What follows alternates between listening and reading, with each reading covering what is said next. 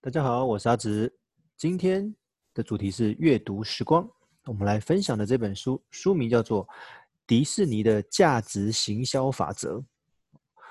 它教你如何活用七个步骤，打造绝对吸引顾客把钱花光光的获利策略。这是一本相当于在教你如何做行销的书。但是当初我是被“迪士尼”三个字所吸引。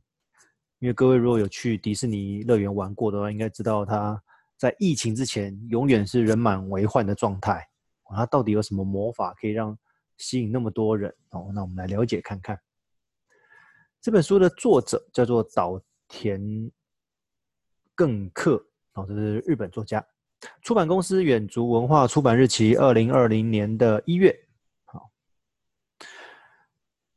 一开始他就提到，其实去迪士尼乐园玩过的朋友应该知道，如果当天你去玩的时候人比较多，你会很自豪这一趟是值得的，因为大家都跟你一样，大家都来乐园玩嘛。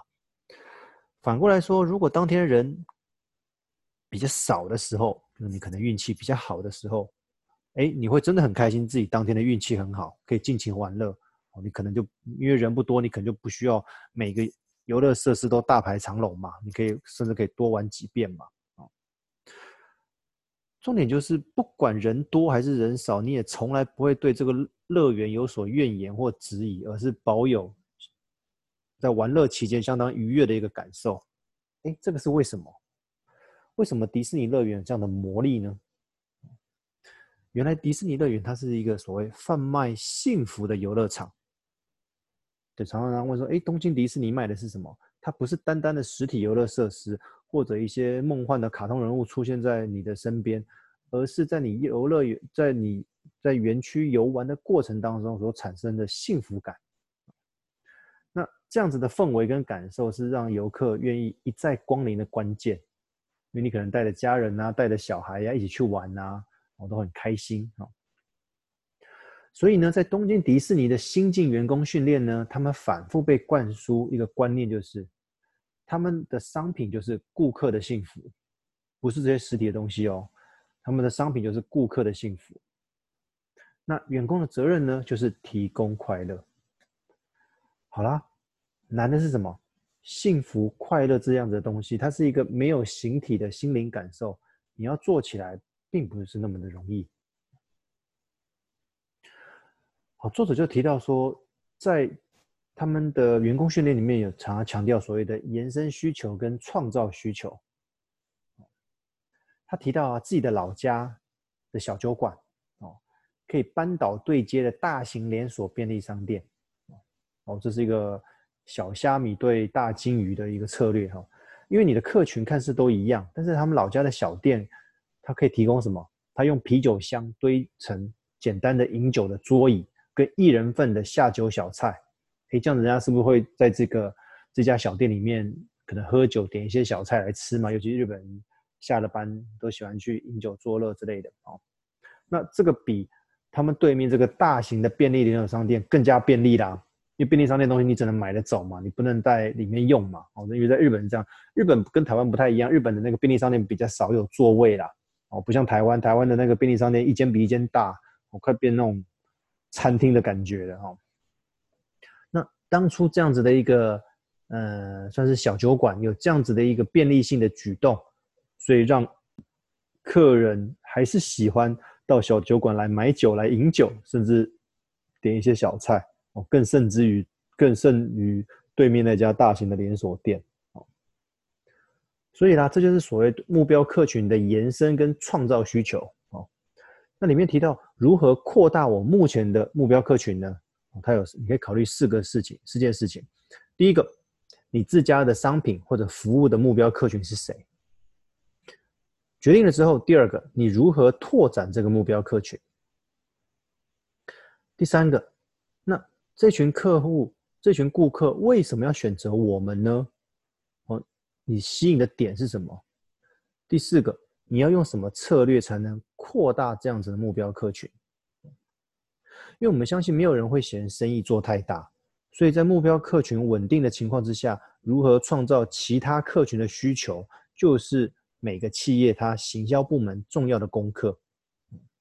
所以作者又提醒了有三个步骤可以思考。第一个，针对你这间公司的商品或者服务，你有没有不存在或者几乎没有的客群？哦，这个留给各位去思考。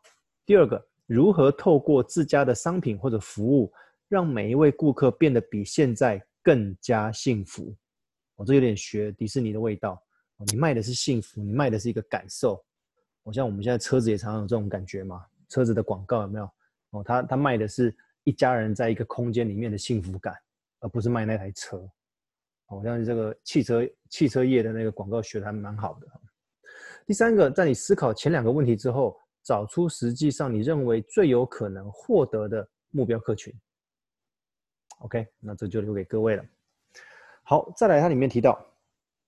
如果可以的话，请提供客制化的商品，因为在你确定的目标客群后，你所追求的价值提供独特的商品或服务，这个在所谓的圈粉当中很是属于很重要的环节。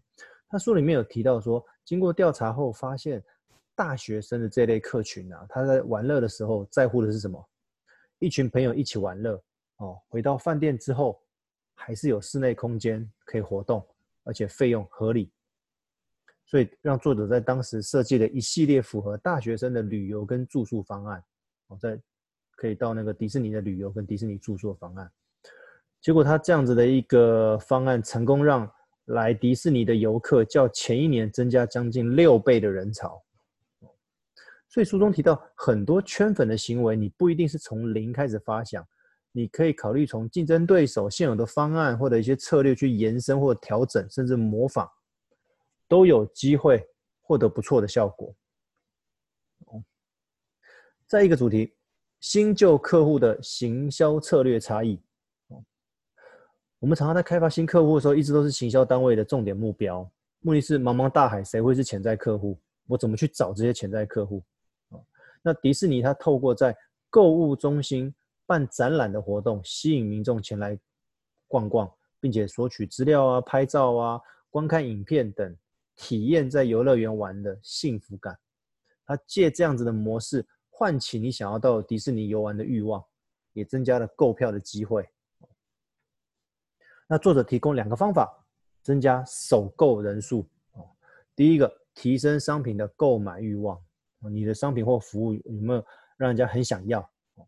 第二个，利用价值创造出买到就是赚到的感觉，哦，利用这个价格创造出买到就赚到的感觉，哦。另外，在吸引的过程当中，针对不同的族群提供该族群的购买方案跟购买的好处，能够有效加速购买的流程。哦，你的旧客户能不能再次光顾，甚至定期光顾，是企业要持续思考的一个行销问题。